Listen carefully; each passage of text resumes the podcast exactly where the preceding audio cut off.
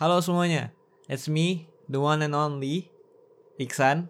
Yang bakalan nemenin kalian selama kurang lebih 30 menit. And kemarin hari Senin, aku tuh udah jadwal buat upload episode kedua dari episode sebelumnya. Maksud aku episode sebelumnya tuh ngomongin apa sih?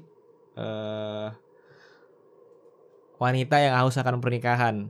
Itu hari Jumat part satunya. Terus aku jadwal part 2 nya bakal upload gitu kan.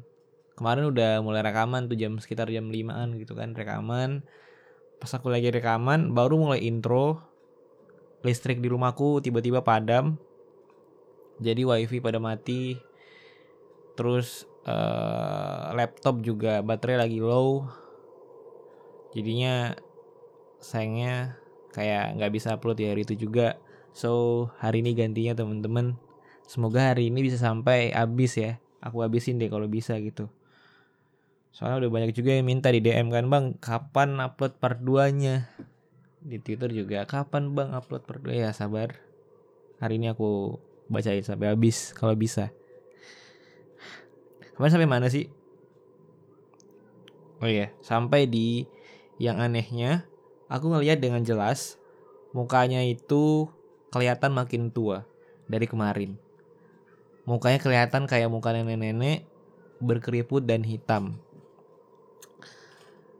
Seolah semakin hari mukanya berubah semakin tua dan mengerikan. Sambil keringat dingin aku berusaha melihat ke bawah. Aku gak berani lagi buat negur. Ini udah bener-bener aneh. Siangnya setelah selesai penelitianku di hari itu, aku pulang. Lagi dan lagi Mbak itu masih duduk di depan dengan posisi yang sama. Aku berusaha untuk tidak melihat. Sampai di rumah, aku langsung ngomong soal itu ke Agil dan Tony. Ternyata Agil juga udah ketakutan karena dia juga udah ngeliat. Tapi yang anehnya Tony. Iya Tony. Anehnya dia masih ngeliat kalau mbak yang di depan itu masih sama kayak di awal kami lihat. Masih cantik dan muda. Di sini Tony aneh banget. Dia ngeliat kalau mbah-mbah yang seharusnya kami lihat itu udah tua, tapi di mata Tony ini masih cantik dan muda. Tentunya di sini aku masih cemas, makin cemas terjadi sesuatu ke kami. Daripada kenapa-kenapa, akhirnya Aku ke rumah Pak Usman. Niatnya mau bahas soal mbak-mbak yang ada di depan. Mudah-mudahan Pak Usman ngasih penjelasan yang buat aku tenang. Tapi saat aku ke rumah Pak Usman, ternyata di rumah cuma ada istrinya. Katanya Pak Usman sedang berada di luar. Ya udah dong aku balik lagi ke rumah. Sorenya kami sedang pada diam semua di rumah. Pak Usman datang yang langsung nanya soal penelitianku. Aku buatkan kopi buat dia dan kami berdua cerita-cerita di sana. Awalnya emang bahas soal penelitianku dan bahas soal desa itu. Ya biasalah. Akhirnya, aku memberanikan diri untuk membuka pembahasan soal mbak-mbak yang duduk di depan rumahku. Aku tanya sama Pak Usman, e, Pak, rumah di depan itu rumah siapa ya Pak? Terus dibales sama Pak Usman. Oh, rumah itu kosong dek. Ya udah, kamu jangan lihat ke sana ya. Cuek aja. Begitu jawaban Pak Usman yang terlihat sedikit takut dan ragu saat menjawabnya. Pak Usman cuma menjawab itu. Dengan reaksinya, aku jadi segan yang terus-terus menerus menanyakan soal itu. Akhirnya setelah itu Pak Usman pulang. Dari jawaban Pak Usman, kayaknya Pak Usman udah tahu kalau kami melihat sosok itu di rumah depan. Padahal sebelumnya aku belum pernah ngasih tahu ke Pak Usman sama sekali soal mbak-mbak yang di depan. Aku makin yakin kalau Mbak itu bukan manusia. karena Pak Usman juga bilang rumah di depan kosong tapi yang anehnya malam di rumah itu kok ada lampu remang-remang. Aku nggak tahu siapa yang naruh dan siapa yang nyalain lampu di rumah itu. Aneh aja gitu. Yang katanya rumahnya kosong tapi kenapa malam-malam ada lampu yang remang-remang dan aku bingung siapa yang naruh di situ aku nggak ngerti sama sekali dengan situasi saat itu. Sore itu, aku coba intip lagi mbak-mbak di depan. Iya, benar aja dia masih duduk di posisi yang sama kayak kemarin-kemarin. Dengan muka yang menyeramkan. Malamnya, sikap Tony makin aneh. Dia terus memuji kecantikan mbak-mbak yang di depan Tony kelihatan tergila-gila banget dengan mbak-mbak itu. Padahal aku dan Agil udah beberapa kali jelasin kalau mbak itu bukan manusia. Dia tetap kekeh nggak percaya karena emang udah tergila-gila dengan kecantikannya. Sampai malam itu, dengan udara yang dingin banget, Tony mandi beberapa kali dan lama banget. Terus Tony juga ngaca. Ngaca yang lama juga gitu. Pokoknya itu kayak bukan Tony yang sebenarnya. Bukan Tony yang kami kenal dan dia nggak nggak selebay itu. Sedangkan aku malam itu sedang sibuk dengan laptopku. Mengurus data mengurus data penelitian dan Agil nonton di laptopnya. Tiba-tiba dengan keadaan yang rapi, Tony izin katanya mau ke warung depan. Karena aku juga sedang benar-benar fokus sama laptop, aku ya ya aja gitu apa yang dia omongin sama Tony. Begitu juga dengan Agil. Dia pergi, kami masih sibuk sendiri-sendiri. Malam yang makin larut, keadaanku juga yang mulai ngantuk. Aku beres-beres, siap-siap mau tidur. Aku baru ngeh ternyata Tony belum balik. Padahal udah larut malam. Aku mikirnya, ke mana sih nih anak? Emang ada apa di luar? Jam segini, kok masih belum balik? Ya tapi karena aku udah ngantuk, ngantuk banget, aku gak begitu mikirin. Aku tinggal tidur aja gitu kan. Dan Agil juga sama, Agil juga udah ngantuk, Malahan dia udah lebih dulu tidur daripada aku. Subuhnya, singkat cerita subuhnya, Tony bangunin aku dan juga Agil. Dia bangunin maksa banget setelah kami bangun. Dia baru pulang dengan mukanya yang senyum-senyum, yang kelihatan seneng banget. Dengan bangganya, dia cerita yang buat kami kaget karena ini mengerikan gitu. Karena katanya semalam dia nggak balik karena dia tidur dengan baba yang di depan. Bahkan udah begituan. Ya kalian tahu lah ya maksudnya begituan gimana. Dia juga terus-terusan ceritain kecantikan wanita itu. Yang menggambarkan bentuk tubuhnya tapi aku dan Agil dengernya ngeri banget. Ngeri-ngeri merinding gitu. Karena kami tahu mbak-mbak itu bukan manusia. Apalagi dengan wujudnya yang menyeramkan itu. Aku terus ingatin Tony, tapi tetap gak percaya. Dia benar-benar nganggep kalau wanita itu cantik. Bahkan Tony mulai makin aneh. Karena dia mulai bertekad akan menikahi mbak-mbak itu secepatnya. Di sini Tony makin aneh. Aku dan Agil bingung. Kami sempat kepikiran untuk lapor soal ini ke Pak Usman. Tapi aku pikir-pikir lagi, kayaknya kami gak berani ngelapor. Karena Tony udah ngelakuin hal begituan. Kami takut diusir warga karena kelakuan kami yang gak sopan secara norma. Kemudian siangnya Aku baru pulang penelitian Dan masih saja mbak-mbak itu duduk di depan rumahnya. Dengan wajah yang gak enak dipandang. Aku berusaha untuk gak melihatnya. Sampai di rumah, Tony udah bener-bener makin kayak orang gila. Dia meluk-meluk bantal, ngebayangin kalau bantal itu mbak-mbak yang di depan. Dia terus-terusan manggil mbak-mbak itu. Agil kelihatan udah capek ngeliatin tingkah Tony yang aneh banget. Kami pun mulai mikirin. Kami mulai nggak mikirin bahkan. Bodoh amat. Karena sedikit kesel dan takut pastinya. Saat kami sedang makan siang, yang awalnya Tony berisik banget, dia tiba-tiba diam. Awalnya kami ngira dia ketiduran karena kata Agil, dia emang sebel, dia emang belum tidur semenjak pulang tadi subuh. Tapi anehnya sampai malam Tony belum bangun dari siang tadi. Aku bangun mau ngajak dia makan malam, dia nggak bangun juga. Akhirnya Agil bangunin agak kuat, tapi Tony sama sekali nggak bereaksi.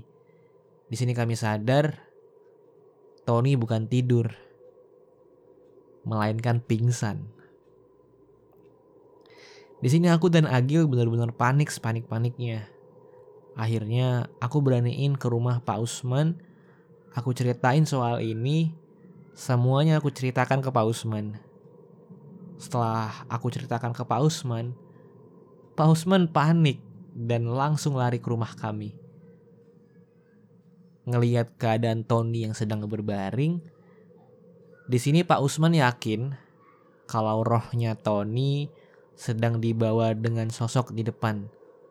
Oh jadi sosok Tony ini kayak menurut Pak Usman sosok Tony ini lagi dibawa sama mbak-mbak yang di depan rumahnya. Ternyata emang benar Pak Usman. Emang benar-benar tahu sosok-sosok yang ada di depan rumahnya.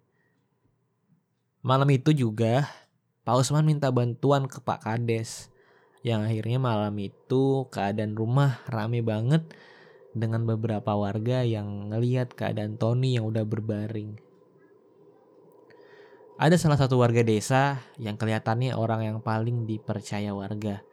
Aku nggak tahu dia itu dukun atau ustadz, yang pasti dia kayaknya punya kemampuan semacam dukun gitu. Malam itu dukun itu membacakan doa-doa dan semacam semacamnya melakukan ritual ke tubuhnya Roni. Aku dan Agil cuma bisa melihat dan berharap Tony selamat. Kami sama sekali nggak ngerti Tony kenapa dan apa yang dilakukan dukun, dukun itu. Kayak ya udah kaliatin aja gitu bingung. Sama sekali nggak ngerti. Tiba-tiba Pak Usman datangin aku, nyuruh aku manggil Agil. Dan Pak Usman bicara dengan kami berdua. Dia cuma sampein dan pesanin ke kami berdua untuk jangan ngabarin orang tuanya Tony dahulu. Siapa pun orang luar desa jangan tahu dulu soal apa yang dialami Tony. Karena warga desa mau mengusahakan mengembalikan Tony. Aku cuma bisa ikutin aja. Ya udah, Aku nggak ngabarin siapa pun soal kejadian ini demi kebia demi kebaikanku, pikirku. Karena kami nggak ngerti apa-apa di sini kan. Setelah dukun itu membacakan doa-doa ke tubuhnya Tony, dukun itu jalan ke depan sendiri dan masuk ke rumah depan. Rumah mbak itu. Kami dan beberapa warga ikut jalan ke depan, tapi kami tidak diizinkan untuk masuk ke rumah itu. Hanya dukun itu yang bisa masuk sendiri. Jadi kami semua hanya menunggu dukun itu keluar. Kami semua duduk di jalan. Mbak-mbak itu yang biasa terlihat duduk di depan rumahnya, malam itu anehnya dia nggak kelihatan lagi. Dukun itu cukup lama di dalam rumah itu. Kami nggak tahu apa yang dia lakukan di dalam. Lalu setelah kurang lebih setengah jam, Dukun itu keluar dengan keadaan mukanya yang pucat banget dan lemas. Yang langsung terduduk di teras rumah wanita itu. Dia pun langsung disuguhi minuman. Karena keadaannya benar-benar kayak orang baru tenggelam. Kami pun menunggu dukun itu pulih. Terus setelah dukun itu pulih, dia mulai cerita. Katanya saat itu Tony dibawa sosok sebangsa jin yang menyerupai wanita. Yang emang dikenal jin yang akan haus akan pernikahan. Tony udah ada di alam mereka. Sosok itu suka dengan Tony. Dukun itu juga menjelaskan Tony cuma bisa balik hanya dengan panggilan hatinya. Dia bisa balik kalau dia berniat dan mau balik. Tapi masalahnya hati dan pikiran Tony udah buta. Dukun itu cuma bisa memanggil Tony balik, tapi dukun itu nggak bisa masuk ke alam mereka cuma bisa memanggil dari luar. Tapi dukun itu juga bilang, aku bisa memanggil temanmu, tapi jangan terlalu berharap. Sebenarnya dukun ini ngomongnya pakai bahasa Jawa. Banyak dialog mereka yang menggunakan bahasa Jawa. Tapi penulis mengubahnya dan mensederhanakannya dengan bahasa Indonesia. Terus Aku dan Agil di sini cuma bisa diam. Apa yang aku rasakan itu nggak bisa digambarkan karena aku ngerasa kayaknya Tony nggak bisa balik lagi deh. Kemudian malam itu makin larut, kami semua masih duduk di teras rumah. Tiba-tiba kedengaran suara pesta yang persis kayak kemarin malam kami dengar. Warga di hadapan kami yang dengar itu semuanya pada kaget mereka semuanya pada nyebut astagfirullah. Semuanya pada nyebut, aku kebingungan. Dan aku ngeliat Agil juga kebingungan sama kayak aku. Plus takut. Kenapa semuanya pada nyebut? Ternyata Pak Usman ngejelasin ke kami suara itu pertanda akan ada acara pernikahan. Tapi bukan pernikahan manusia itu pernikahan jin atau sebangsa jin. Spontan aku nanya ke Pak Usman. Pak, apa itu pernikahan jin dengan Tony? Pak Usman dan semuanya hanya diam dengan raut yang pasrah. Termasuk dukun itu diam. Gak ada yang ngejawab. Aku sadar dan aku merasa gimana gitu. Yang ada di dalam pikiranku setelah itu, apakah aku salah menanyakan sesuatu? Karena tiba-tiba semuanya jadi diam. Aku aneh banget malam itu. Malam yang semakin larut, akhirnya semuanya pada bubar. Tapi dukun itu sebelum pulang, dia manggil aku dan Agil. Dia mengingati ke kami kalau kami mendengar atau melihat sesuatu apa pun itu dari rumah depan, jangan ter, jangan sekali-sekali terpancing. Jangan terpancing.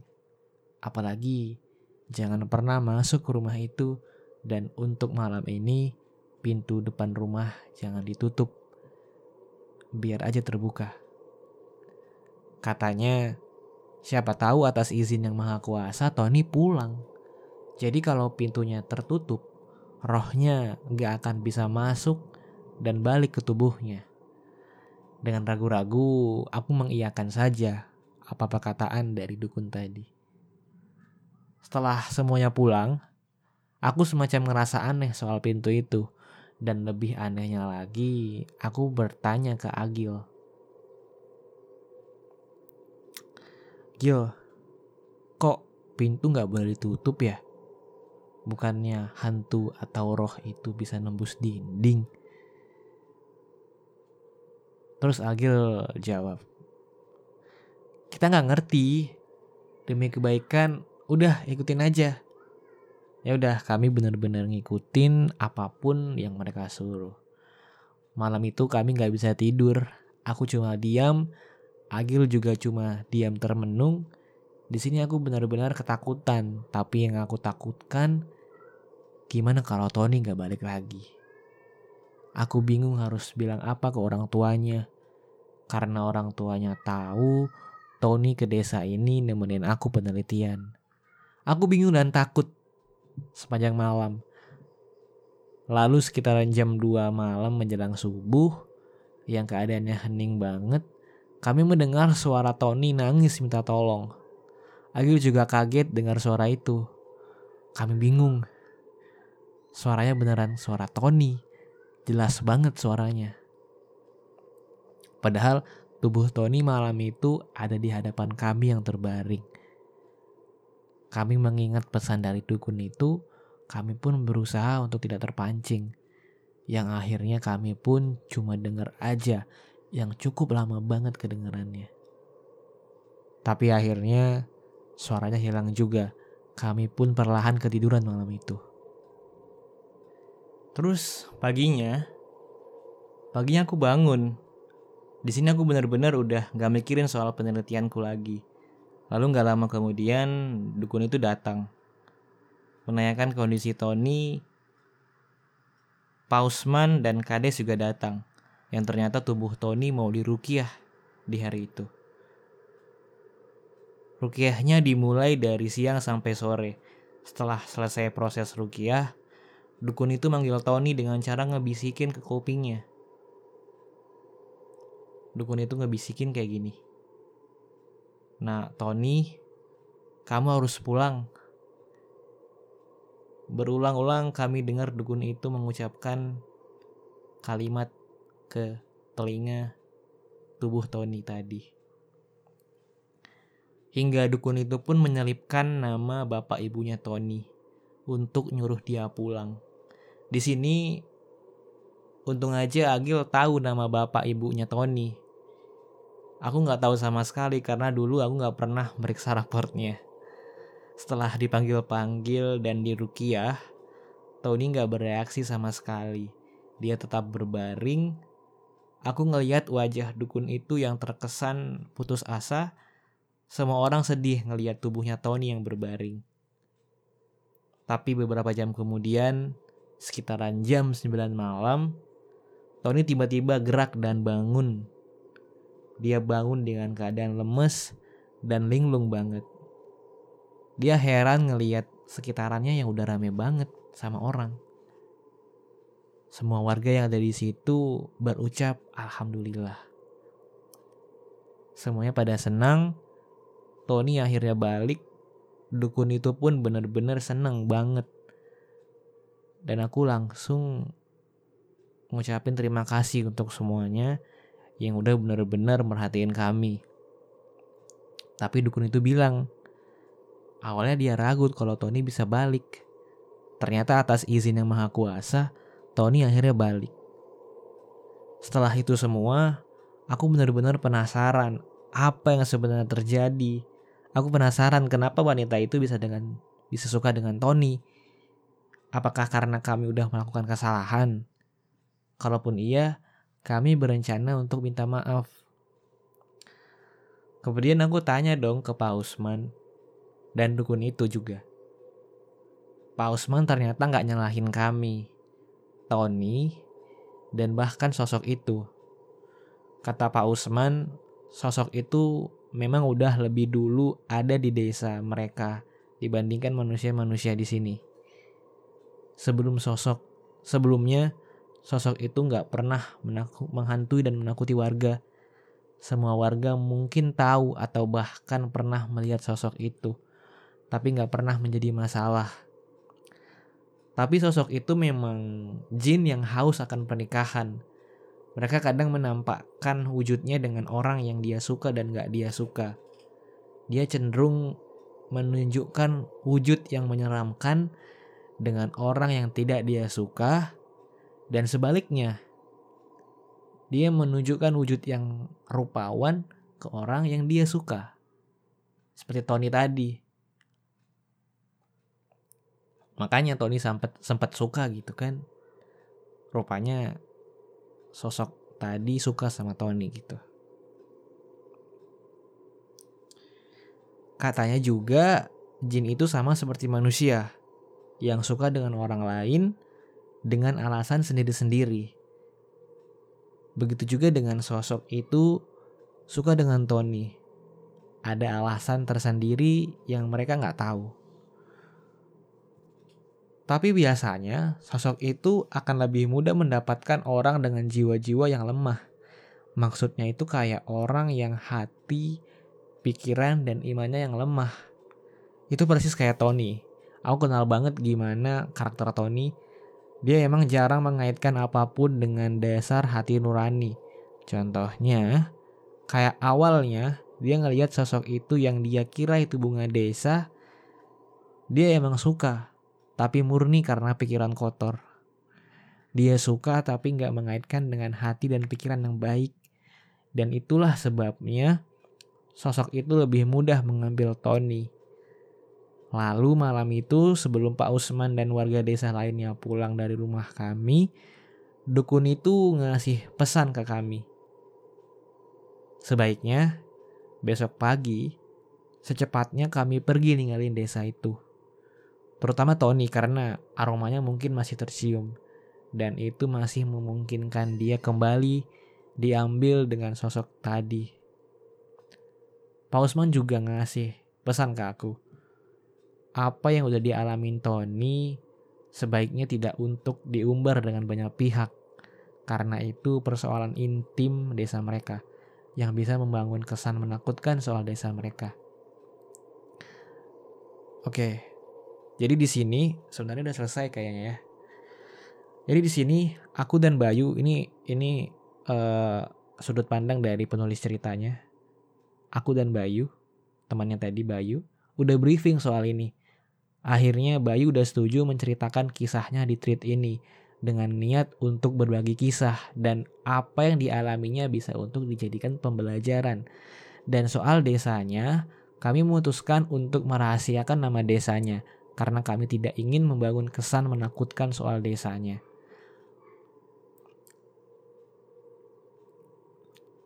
Tapi belum selesai ceritanya ternyata. Akhirnya, pagi pun tiba. Kami beres-beres dan pamit dengan Pak Usman, Pak Kades, dan dukun itu yang udah membantu kami, bahkan ikhlas membantu kami dari kesalahan kami sendiri. Lalu kami pulang, di jalan, pulang, keadaan Tony masih lemas banget, bahkan masih linglung. Tapi dia udah mulai bisa ngomong, maksudnya ngomongnya udah mulai nyambung gitu. Sambil nyetir, aku penasaran. Sebenarnya apa sih yang dia rasakan? Terus apa yang dia lihat gitu. Soalnya kan dia udah masuk ke alam sana gitu. Tapi sayangnya Tony nggak bisa ingat banyak. Yang dia ingat dia duduk di arak-arak layaknya arak-arak pengantin dengan sosok wanita yang wajahnya sama sekali nggak bisa dia ingat. Dia juga lihat sekitarnya yang emang tempat yang asing, bukan tempat yang dia kenal. Dan orang-orangnya semua aneh dan menyeramkan. Tapi anehnya, di saat itu, di saat di mana dia di alam mereka, Tony itu nggak bisa sama sekali ngerasain takut, sedih, nyesel, bahkan marah juga nggak bisa. Cuma itu yang dia ingat. Soal apa yang dia rasakan saat dia dalam keadaan gak sadar. Setelah itu, Tony juga minta ke aku jangan untuk nyeritakan soal kejadian ini ke orang-orang, ke orang tuanya bahkan. Katanya dia malu dan takut udah melakukan hal-hal yang gak pantas. Tapi setelah kami sampai, aku antar Tony ke rumahnya. Tapi karena keadaan Tony yang lemas pucat dan linglung gitu, ibunya nanya dengan aku. Dengan gagap, bingung antara jujur atau harus bohong. Akhirnya aku bilang kalau Tony kerasukan saat di sana. Dari situ Tony terus-terusan pesenin ke aku dan Ogil dan Agil Bahkan dia memohon untuk jangan ceritain soal kejadian itu dengan temen-temen lain karena dia benar-benar malu. Tapi akhirnya aku mulai ceritakan kisahku karena ini juga kisahku. Bagiku, aku berhak untuk menceritakan kisahku ke orang-orang. Lagi pula kisah ini udah, udah terjadi beberapa tahun yang lalu. Jadi aku pikir-pikir juga nggak ada salahnya kalau aku ceritakan ini dengan orang yang sama sekali tidak kenal Tony dan tidak menyebutkan identitas Tony apa pun itu termasuk nama asli selama itu masih terjaga semuanya aman Oke, kayaknya udah habis ceritanya. Uh, kayaknya itu aja dari aku. Terima kasih buat teman-teman udah dengerin sampai habis. Buat akun Twitter Payung H 366